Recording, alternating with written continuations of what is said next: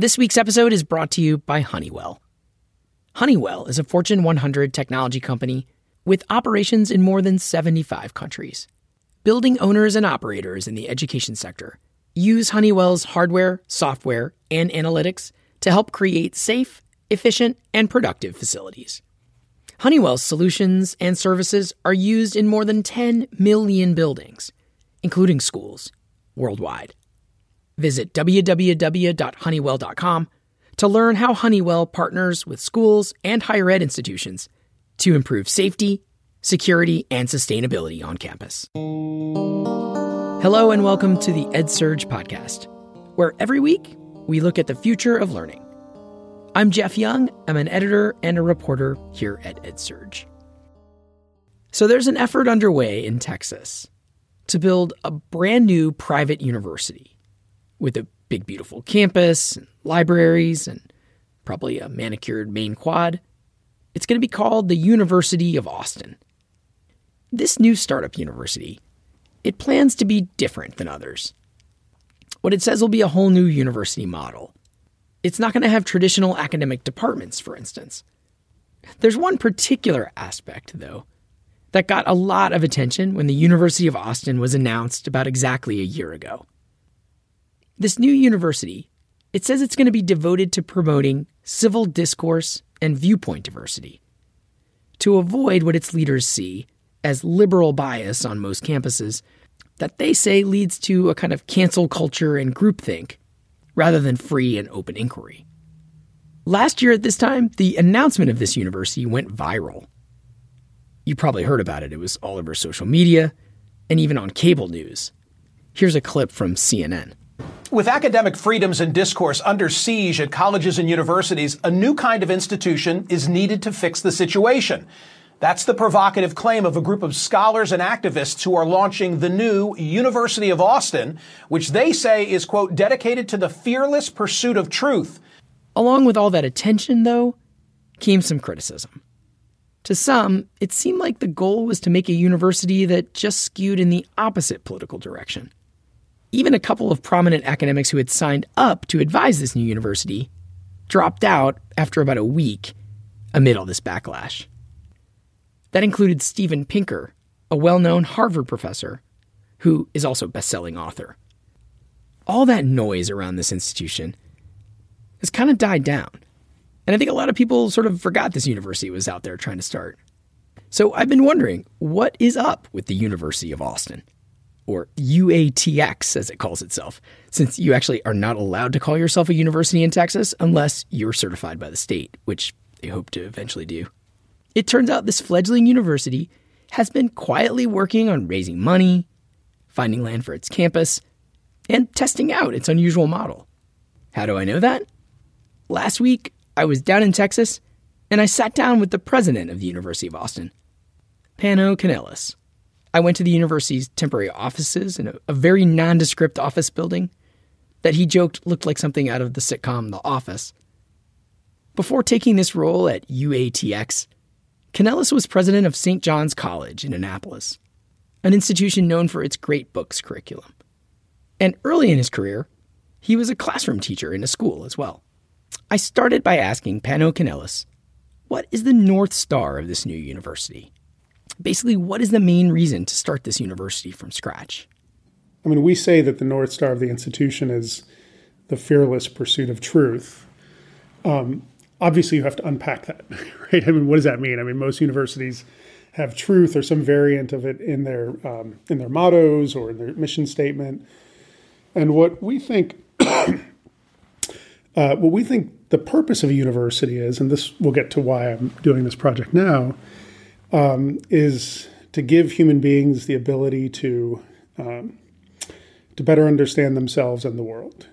So to develop what we commonly think of as critical thinking or critical capacities. And in order to do that, um, you have to have a kind of, let's say, maximalist approach to the exchange of ideas. Uh, for human beings to learn, uh, to extend their their the realm of their knowledge, Um, they have to explore. They have to be explorers. They have to go beyond what's comfortable, beyond what's familiar, uh, into uncharted territories. And um, And one of the things that, that inspired us um, was the state of higher education today, where it feels like um, the scope for that kind of exploration is becoming increasingly restricted or constricted um, for various reasons. I mean, I think there are complex social reasons for this, cultural reasons, um, but the the hope is that universities, uh, out of all places um, in our society and our culture, are places where we can be fearless as we pursue truth.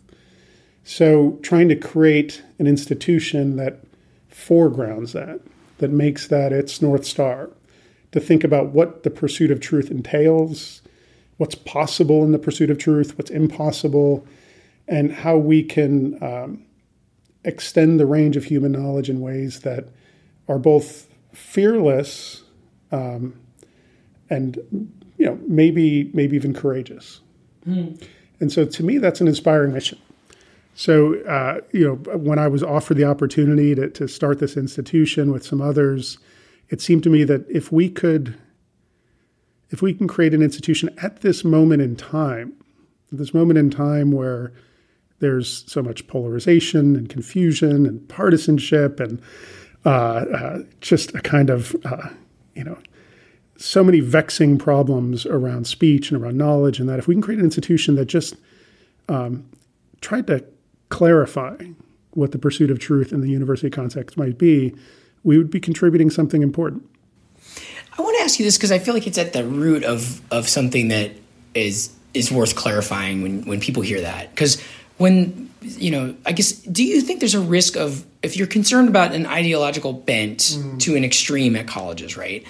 Um, but is there a risk that you end up creating something that is a bent the other direction and polarizes the other way in um, in a reaction to what you're, you know, what what's going on at, at in traditional campuses that I hear a lot about? I mean, I, I think there there's a risk to that, but I mean, if you know, I mean, from the very beginning, we're highly aware of that risk and doing everything to avert that. So um, the problem is not that, you know, uh, you'll you'll often hear in sort of the, the media that, you know, the left has captured, you know, higher education, and it's, you know, a bunch of Marxist professors who are trying to corrupt the youth and all that.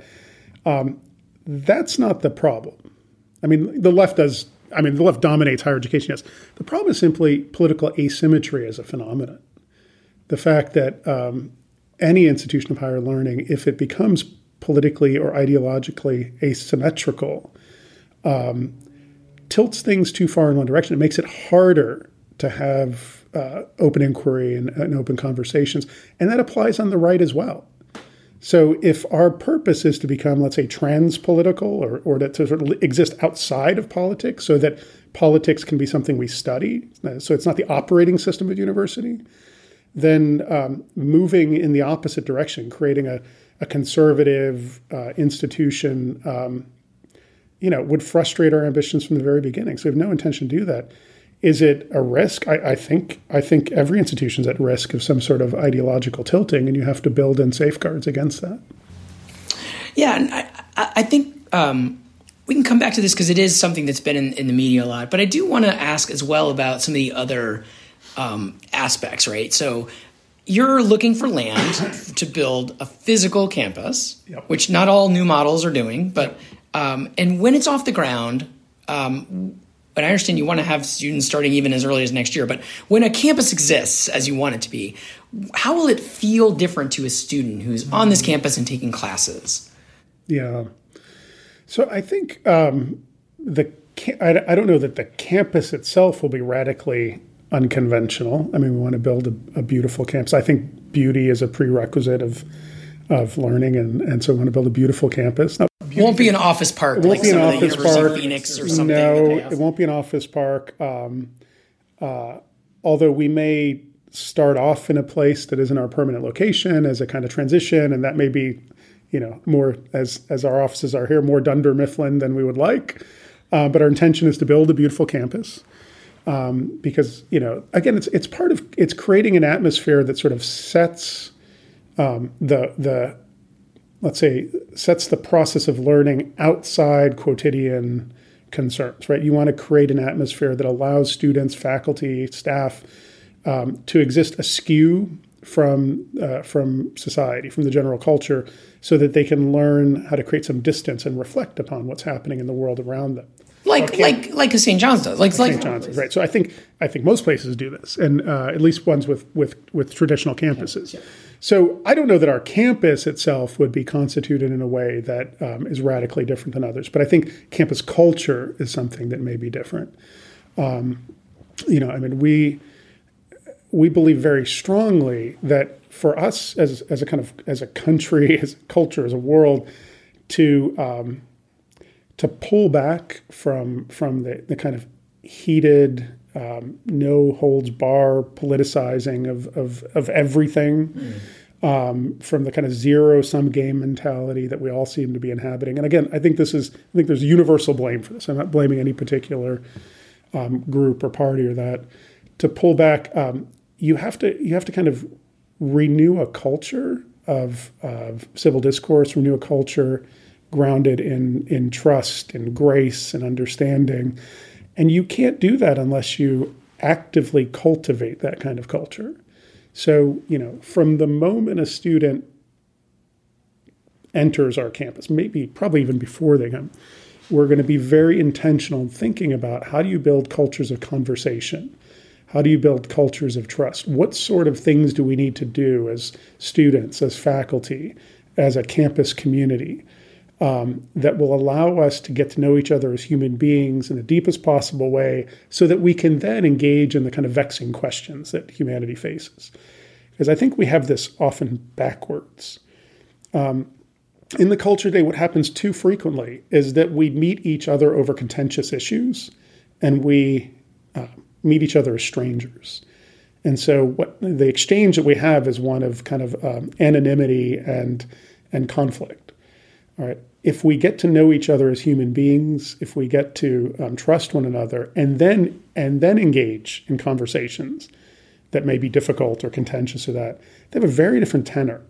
At that point, you have the ability actually to listen, to um, to find ways to cross over um, from from one idea set to the other, to learn together, to change your mind, because you're engaging another human being. I mean, it's it's been the, the radical dehumanizing of discourse. Uh, that I think is the root problem we have today, both in the culture at large and I think in some, to some extent in universities. Okay, so this is the perfect time to ask about something you've actually done, right? Because a lot of your your university is still in idea phase. Yeah. But this summer you did these two-week summer courses mm-hmm. called Forbidden Courses. Yeah. Very intriguing name. Um, and they were on um, subjects that I looked on the website, critical thinking on, and free expression was one of them, psychology of social status. One was called Learning from Native Sons, the Pain, Rage, and Hope of America's Most Loyal Critics. And sort of why these courses, but also why do you think these would be forbidden at a traditional campus? And how did you do a culture there that, that yeah, would that would get at what you're saying, right? Thank, thanks for bringing that up because I think that's a great example of this. So um, first of all, we call them forbidden courses because we're trying to attract young people from other universities. And if you tell young people something's forbidden, it's automatically attractive. Not uh, just young people, so, all of us, right? Our, right. So, so it's a bit cheeky, but what we really meant is forbidden in the sense that um, uh, we wanted to have conversations that don't often fit comfortably into um, the, the campus environment or cultures where students find that they find today. So things that people are hesitant to talk about, or at least hesitant to express their own opinions about, or that to create a space where that could actually happen. Um, so, um, so that was, you know, that's how, that's why we use that particular cipher. But, um, so how do we, how do we make this up? First of all, one of the things that amazed me was the volume of interest in this. So we were not sure when we launched this, we're only about six months into the university project at that point. And I, I told our team, I'm like, look, if we're going to be a university, we have to do the things a university does. We have to have students and conversations and faculty. And even if we're not yet authorized to grant degrees, we're, we're doing, you know, we're going through that application process now, but we're not, but we should, we should have the kind of conversations we want to have and start practicing them now so we could pilot um, the kind of courses and the kind of community that we want to create. So, you know, I, I, I told everybody, let's, let's just, let's just barrel forward. And this summer, let's invite students from other universities, we'll invite some um, interesting faculty, and let's have some discussions. Let's have a couple of weeks of, um, seminars around topics that are um, uh, that we know will be challenging, whether it's, you know, uh, uh, gender or race or empire, you know, and let's find a way to have great discussions around this. So, um, so we set up the program and we put it on our website, and I was, I was kind of worried that, you know, we weren't going to get enough students because, you know, I mean, we, you know, a lot of people are watching what we're doing. They're interested in what we're doing. I, I thought it'd be radically embarrassing if we couldn't get enough students to fill our classes. And we had, it was, they were small, forty students each week for two weeks. So we had about eighty spots. Um, so we, you know, without really any marketing, uh, we just put out a call for applications, um, and, and in the first couple of weeks, weeks received forty-four thousand inquiries from students from around the world about these courses. Hmm. Hmm. Um, and that to me was a sign that, uh, and you know, these are all students at other universities, that they're really interested in, in what we're proposing. They're interested in finding a way to have conversations. Um, they, they have a, a strong inclination to have conversations on difficult topics in a civil manner. They just, they want to do this, and they're willing to give up part of their summer and travel from wherever they are to give it a shot. And so, you know, by the time we, we went through all our applications and accepted students, we had applications from around the country, around the world, elite universities. The number one university for applications was Stanford, you know, followed by Harvard. We had applications from students who were at community colleges, some who were at international universities, both elite like Oxford and Cambridge, but also smaller universities in places like South Africa and Australia, and from all over. And so um, it was actually really difficult to sort of sort through all those applications, figure out who to bring. So part of the community building began even before they came here. It was a process of communicating to students what the value set was, that, you know, we're creating an institution that is going to welcome people from across the spectrum of, of uh, political Uh, inclination, belief, experience, but the intention is to create a community of conversation. So that's what you'd be joining if you joined us. So there's a selection process there. And then in the actual selection process, because they, we had them write a series of essays, and we had them um, talk about, you know, not only their interest in the program, but uh, the the experiences in their lives that prompt them to to want to engage in, in this kind of program. Uh, and that told us a lot about who they were, where they were coming from, the kind of uh, um, idea set they would bring to the table. We were very careful to curate a group of students um, who we knew had different things to say to each other.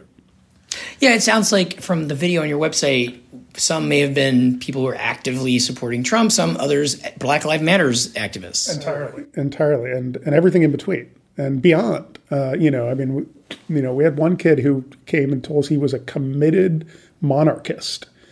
And from Europe, he, you know, he he believed that democracy was overrated. He was a monarchist. And then we had a kid who was an anarchist. So, I mean, you have like the, the spectrum, right? Um, and and bringing them together, you know, and in, in, in, in a kind of for, giving them an opportunity to to know that everybody else is there for the same purpose um, lowers their guard. And then on the first evening, for example, we had a banquet. Um, what we did was we had uh, a, a Peter Boghossian, professor, you probably have heard of him, who, um, you know, is a, uh, let's call him at this point, a cultural critic at this point, who thinks a lot about these issues. He's been through a lot, um, who who has a, a kind of, let's say, approach to having difficult conversations. He has, I think it was like thirteen rules for difficult conversations. We had, we just, he, Peter talked to them the night before, and he went through thirteen rules for having difficult conversations. So one rule, for example, was when, listen to what somebody says, and when you respond, don't say but, say and. So, you know, you say, somebody says X, you say, uh, I hear what you're saying, and here's what I have to say. Little things like that, tiny strategies that create a kind of, let's say, a rhetorical ecosystem that changes the tenor of conversation. So we had that, and we had all these students who were eager, and then we brought in faculty who, um, who were, you know, who understood what was at stake, that their job was to cultivate conversation, not to profess some sort of expertise. Um, so you you just create the, the ambient environment for these things to happen, and they happen. And so the conversations that we had in that group were extraordinary. The the students universally left, you know, because you talked to them and you surveyed them and said this was, you know, this was the experience that they hoped they would have at a university. Um, of their own accord, without any prompting for us, they've already formed the U A T X Alumni Association. And they're, and, and they're evangelizing for us out there. They're writing things about the university. I think ninety-eight percent of them, whatever that was, said that they would have applied to U A T X if we were running when they were applying to colleges and that. So for so for us, that was proof of concept, that you can get together and, you know, an intellectually pluralistic group of students from different places, different backgrounds and experiences, and have a com- common purpose. And, you know, that purpose really is, it's not a, talking about empire. It's not talking about capitalism or race. It's talking about the stuff that lies behind those issues. And that's like, what is really true about the human experience? What is, you know, what is it that we can say about the human experience that, that rings true to us? What answers are better? What answers are worse when we ask questions? That's the, the kind of epiphenomena we have up, up front, these sort of topics that we always want to talk about. Really, they're behind them. Behind them is something even more important, and that is just the general question of what does it mean to be a human being and how should we live our lives? After the break, how does this university fit into broader conversations about what college is for? Like, how will this get students a job? Stay with us. Honeywell Building Technologies is transforming the way every building operates to help improve the quality of life.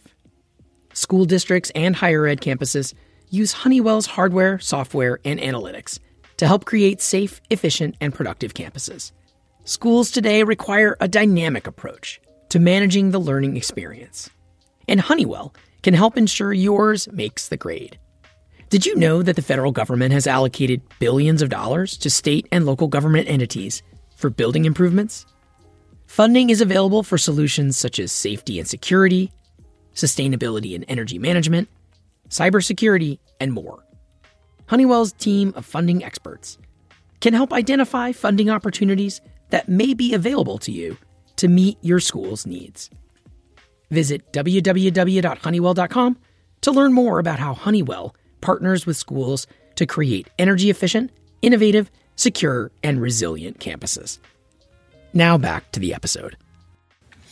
It feels like it's not about the curriculum in that in that way, where it's not like you're gonna you're gonna say your proof point as a university is that you're gonna have, you know, more Nobel Prize-winning people that know more than the Stanford or whatever. Mm-hmm. It it seems like that's not even your metric. You're trying to do this civil discourse aspect.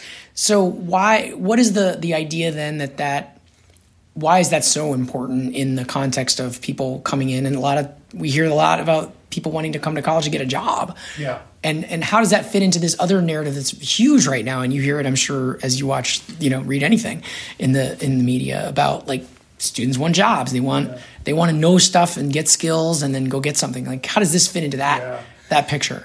Um, look, I think I think getting a job is very important, um, and and I think universities play um, an indispensable role in preparing their graduates for what comes next and what comes after.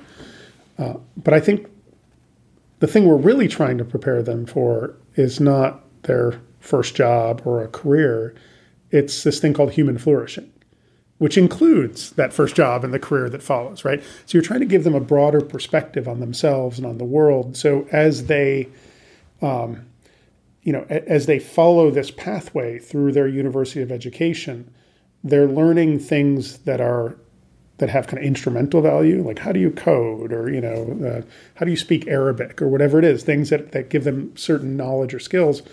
But they're learning, more importantly, who they are and what the world is like, so that those skills can be shaped towards a particular end.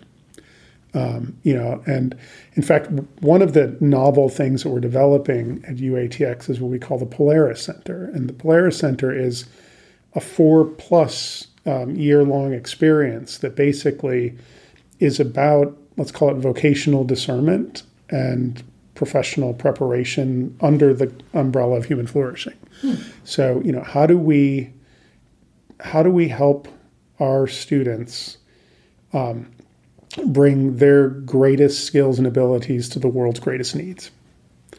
Uh, and so we think about that before they even arrive. So before they even come to the university, there are now, you know, the summer before we have a, we're going to have a Polaris retreat where we're going to be thinking deeply about the meaning of work, um, thinking about the, the the kind of fundamental relationships between human beings and society, and answering asking big questions so that as they come into um, their formal course of academic study, and they're thinking about what it is that they want to study. They're not picking majors. We're not really even going to have majors. They're thinking about what kind of, um, what their personal North Stars, that's what I call Polaris. You know, what is it that they hope to achieve over the long run? What is, who, who are they and what do they have to contribute? And we're trying to give them that directionality. And so everything that they do during the course of their four years is, um, not simply about building particular skills or even, let's say, kind of the the attainment of kind of, let's say, academic, um, typically academic knowledge or expertise, but about self-reflection and, and critical reflection. Because uh, that's what higher education is really about. Higher ed- the, the difference between higher education and K through twelve education is K through twelve is primarily about content and skills. How do you how do you prepare young people with the skills to navigate the world? Fundamental skills like numeracy or literacy, and then more complex skills. Higher education is, okay, now that we're armed and we have the capacity to do things, how do we discern what is best? How do we learn prudence? How do we learn wisdom so that we can apply ourselves in ways that are appropriate for who we are and what the world needs? You know, I, you've also said as you launched this uh, that, um, and that you are looking for, that you're worried that there's too many administrative costs in running a traditional university these days. And, um, and but meanwhile, we're, we are seeing more and more services and, and, and facilities at, at universities. But lately, there's been a lot of talk of things like mental health services and, and this tough time and, and as a more diverse population is coming to traditional colleges. Um, how do you balance, what's the right balance for you in like trying to keep your costs down, but also these other needs in the uh, right now for for yeah. in higher ed? Well, I think you got to separate those things. I mean, uh, look, I mean, our our intention is to meet the deepest human needs that our students have. Okay, those human needs do include you know, pastoral needs, care, uh, intellectual development, uh, socialization, like those sorts of things, right? So I think mental health falls under something I think that's sort of essential. That's different from sushi bars and climbing walls. I see. Right? And so, I mean, if you look at the way universities have developed, you know, there's a, there is, you know, I'm not the only one that says this. I mean, there is an amenities arms race to attract students. Why? Because um, the truth is that it's, it's a buyer's market. There are fewer students seeking higher education today than there have been traditionally in the past. Even, I think it's a million and a half fewer students than even we had a few years ago before COVID. Um, but this trend has been going down over time. Everybody knows there's a demographic cliff coming in twenty twenty-five. And so schools are increasingly um, agitated about this and trying to compete with one another for students. And, you know, nobody really touts the academic differences between institutions. I mean, if you go on a set of college tours and you visit ten campuses, you're not really going to learn very much about the academic differences between institutions. Maybe one has a program that another one doesn't have, et cetera. Um, what they're going to foreground for you are, you know, the brand new cafeteria or the shiny workout center or the, you know, the successful football team. Will you have any of those things? No, none of those things. Um, because I think all of those things are extraneous. And if we're going to, if, if you believe as I do, that the cost of higher education is an ethical problem, not just a financial one, um, then, you know, with a clear conscience, we can't build a university that's amenities oriented. All right. I mean, if other universities have become cruise ships, you know, we still want to be the wind driven schooner that's going to kind of glide across the water.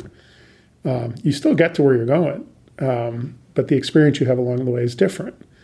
And, uh, you know, so for us, I mean, we will have, like I said, I want a beautiful campus, but beauty isn't necessarily luxury. Those are different things.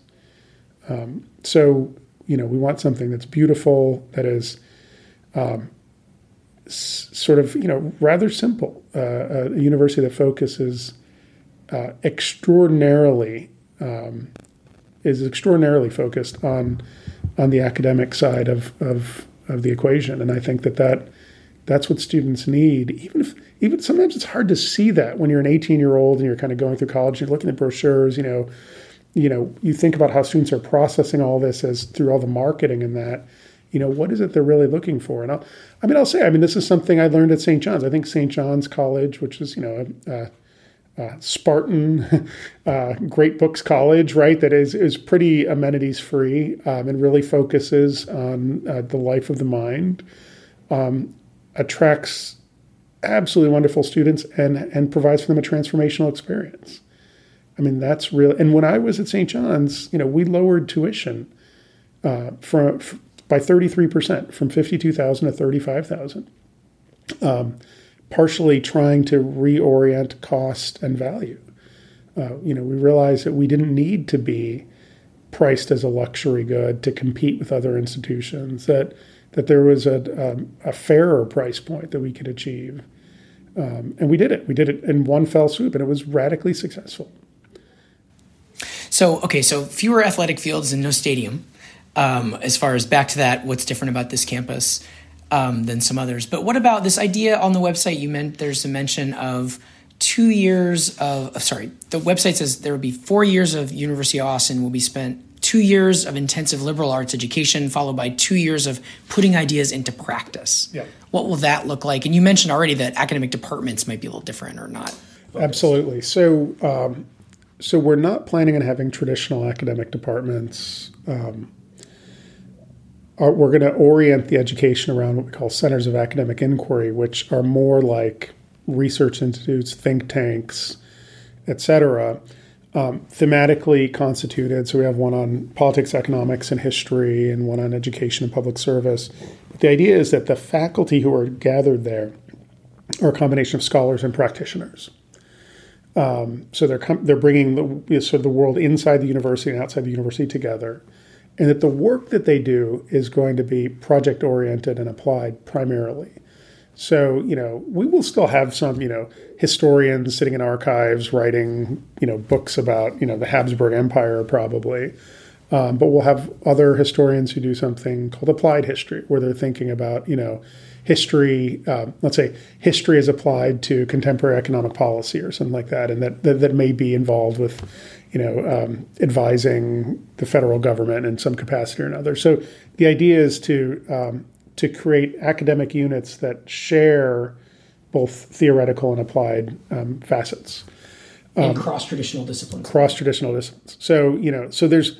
So a and, and a faculty member may move between these different centers. So, you know, you may be, um, let's say you might be a philosopher interested in, um, I don't know, the history of, of education and teach for a couple of years in our Center for Education and Public Service, but then, you know, sort of double down and you've, and you've been reading Rousseau a lot and now you're thinking more about the political nature of Uh, you know, uh, educational policy, and you and you go to work with somebody in the Center for Politics, you know, that sort of thing. So it's a kind of like, let's say, transdisciplinary model, you know, rather than silos. You know, I would just think of it as a Venn diagram with lots of interconnecting circles and lots of points of uh, contact and and uh, overlap. Um, but for a student, uh, an undergraduate, the first two years will be spent primarily not in one of these centers, but in what we call the Intellectual Foundations Program. And the Intellectual Foundations Program is a, you know, very liberal arts-centered program that essentially, I mean, if it if if it's sort of thinking about one question is, it is, um, you know, uh, let's say a, a, a, di- a diagnosis of, of the modern human condition from different disciplines. So thinking across politics and the arts and the hard sciences and mathematics, what have we thought about over time as human beings? What are the great questions that have driven us forwards, sometimes backwards? Um, who have we identified ourselves to be at different points in history? Who are we today? Uh, what is this thing called modernity or postmodernity? What kind of world do we live in? And, and the idea is that this is a um, single curriculum that all students take concurrently. So you know, they take it as a cohort together. So there's a common intellectual experience. Um, and again, it's it's interdisciplinary, cross-disciplinary. mostly based around discussions and reading primary text, um, but there'll be some lab components in that as well. Um, the, the the reason to have this kind of common intellectual experience is, you know, this goes back to the earlier question we talked about, creating a community of conversation and trust. When you're all reading the same stuff at the same time, your roommates, your friends, you know, the people you're on intramural soccer with, and you sit down at dinner, you know, you're going to be, you're not going to be talking about the Kardashians. You're going to be talking about Hegel because that's what you're reading this day. And it creates a, a kind of, um, uh, let's say, a meta curriculum that that uh, enriches the entire experience and and I think strengthens the bonds, intellectual and social, between students and faculty, because all the faculty have to teach across these different topics as well. So for the first two years, there's that, that kind of, let's say, primary liberal arts oriented experience. And then students will um, become junior fellows in one of the academic centers of inquiry, and they're going to be thinking more about specific um, uh, ways to uh, approach questions of applied human knowledge, mostly directed by what we call the Polaris project. So each student will be developing a project across four years that's like a moonshot project, you know, something that, you know, um, uh, that they may or may not achieve in four years or ever, but it's the thing that they that that they want to kind of dream into the world. Is there an example of one of these? So, I mean, the, the example that I often use, because a student approached me with this example, was a student came to me and said, you know, I want to be an engineer, but what I really want to do is I want to Uh, I really love robotics, and I'd love to create like a robotics delivery system for vaccines for the next pandemic. I'm like, that's a great project, you know? So imagine if that's your goal, and you know this, you know, beginning of your freshman year. So all the coursework that you're taking and all the extracurricular things and internships, you're thinking about that endpoint. Like, what do I need to learn to do that, to achieve that? What do I need to learn to, both in a technical sense, but let's say maybe in a business sense, to make something like this viable, or um, you know, even in a kind of uh, it'd be a biomedical sense, you know, what are, what are the pieces of knowledge that I need to put together to achieve that goal? And so the students are pursuing the Polaris projects across four years, developing it and designing it early on, and then when they get to the centers, much, the, the centers become an active place for this kind of research and development to happen. And then they're mentored by faculty and mentored by people outside the university. And the goal is to get as far as they can. Like, you know, that that student may not actually develop the robot by the time they leave, but what they've learned along the way is going to enable them to become the person who can do that someday, or do something like it someday, or something even better.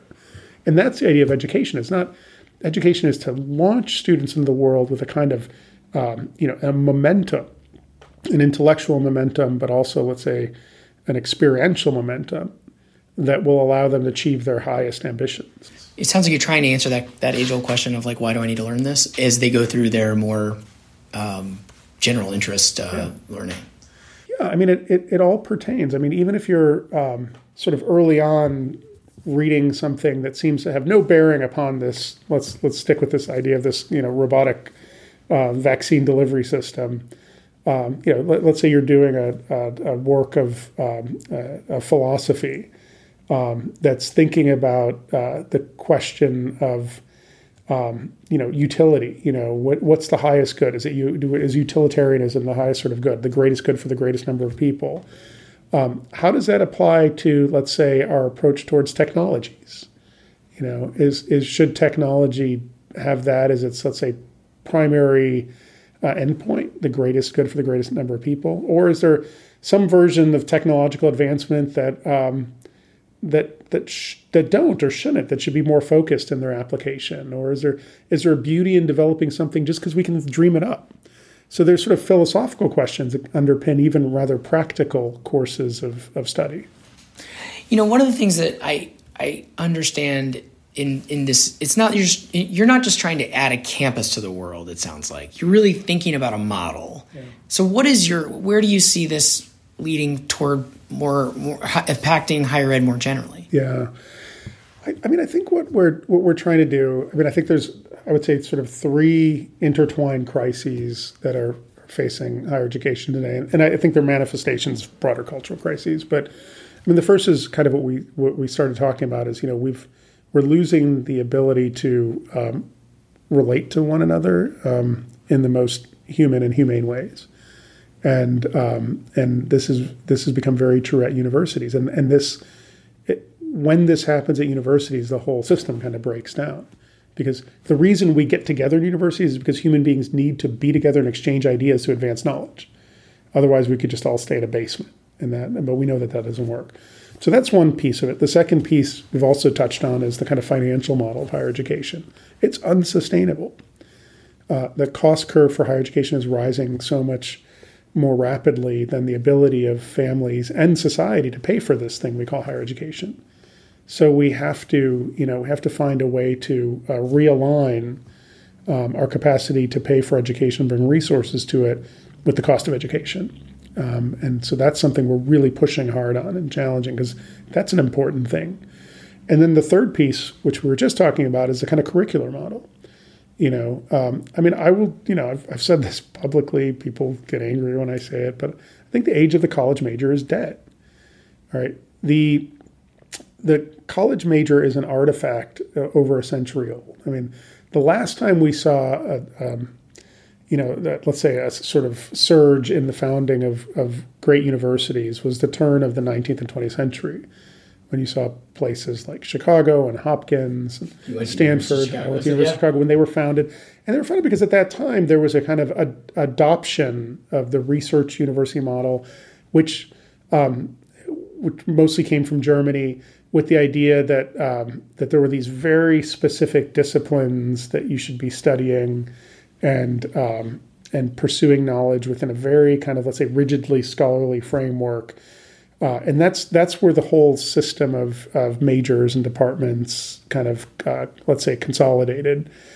Um, today, we know, for example, that, it, you know, I mean, I may get the percentage wrong, but it's something like seventy percent of people working today are not working in fields that they majored in, right?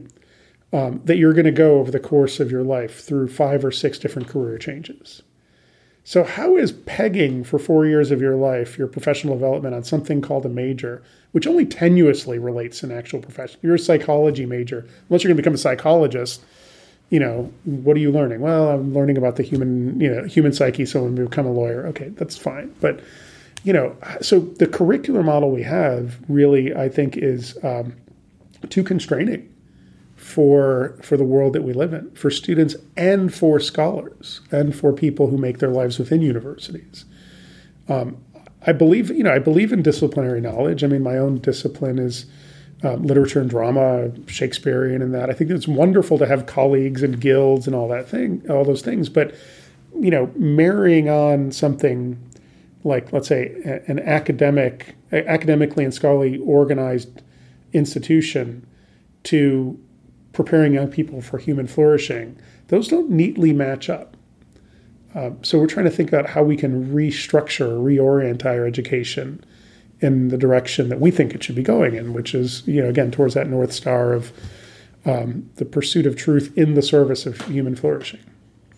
I do have to ask, you know, it was about exactly a year ago that y'all announced the university and put out the idea and, and some of these ideas, but, um, and there was... A, There was a focus and and some negative attention because some of the, the initial people, um, and I'll give an example of like Steven Pinker at Harvard. You know, it's somebody who had, was on an advisory board and then sort of stepped back because he saw some of the comments about it and the discussions about it, feeling like, I think it's from his public statements, feeling like it was going toward a more, you know, polarizing and in the opposite direction. And so how do you, I guess, do you hope that you get him back, or like, do you hope to get the conversation back to where? Yeah, look, I'd love to have Steven back. I mean, we, you know, we had thirty-six, thirty-eight advisors we started, you yeah. know, we lost two. So that's not, especially given the fact that for the first twenty-four or forty-eight hours when we announced, we were the number one story on Twitter in the world. And you know what Twitter is, right? So you think about the kind of, you kind of kick the hornet's nest and all the attention you yeah, get and all there. the negativity, yeah. right? The fact that pretty much everybody stuck with us um, uh, through that, I think, was a sign that they were committed to what we were doing. It, w- what happened, and this, and I, and I, I think I probably take the most blame for this. What what we failed to see in advance was um, uh, the contours of. Uh, w- we thought we could stay outside the culture war by being an institution of higher learning, and and what we didn't realize is the kind of gravitational pull of the culture war. You just can't avoid it. And, you know, made some tactical errors, like, for example, I didn't really know, I, I don't know much about Substack, but that's where we published our open letter because Barry Weiss is on our board. And I didn't know that some people think of Substack as being a politicized platform, for example. I didn't know that. Now I do, you know. And so so I think we did some things along the way that um, maybe um, gave the impression of some that we were, you know, we're rolling up our sleeves and we're in here to, you know, fight, you know, against this group or that group. And, and that wasn't our interest at all. And it took a while for that to unwind. I mean, you know, one of the things we're saying is the world is hyper-politicized and partisan. We shouldn't have been shocked that we would have been put into categories by this hyper-politicized partisan world when we announced what we were doing.